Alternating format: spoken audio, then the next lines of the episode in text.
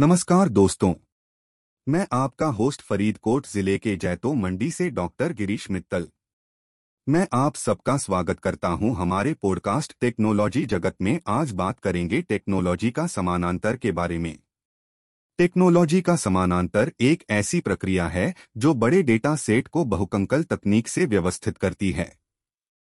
यह प्रक्रिया स्केलेबल होती है। जैसा कि आप जानते हैं कि वर्तमान में डेटा बड़ी मात्रा में उपलब्ध होता है।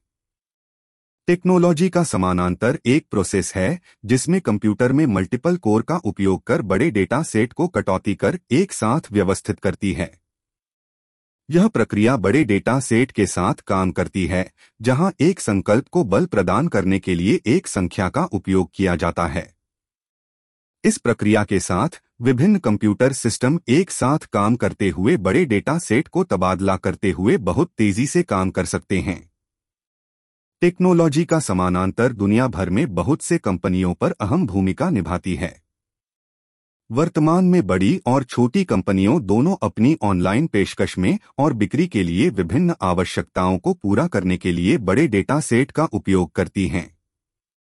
इस प्रक्रिया के फ़ायदे कुछ इस प्रकार हैं लोड बैलेंसिंग स्थायित्व, परफॉर्मेंस इत्यादि।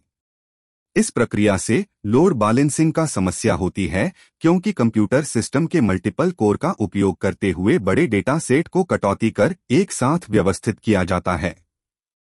स्थायित्व इसलिए महत्वपूर्ण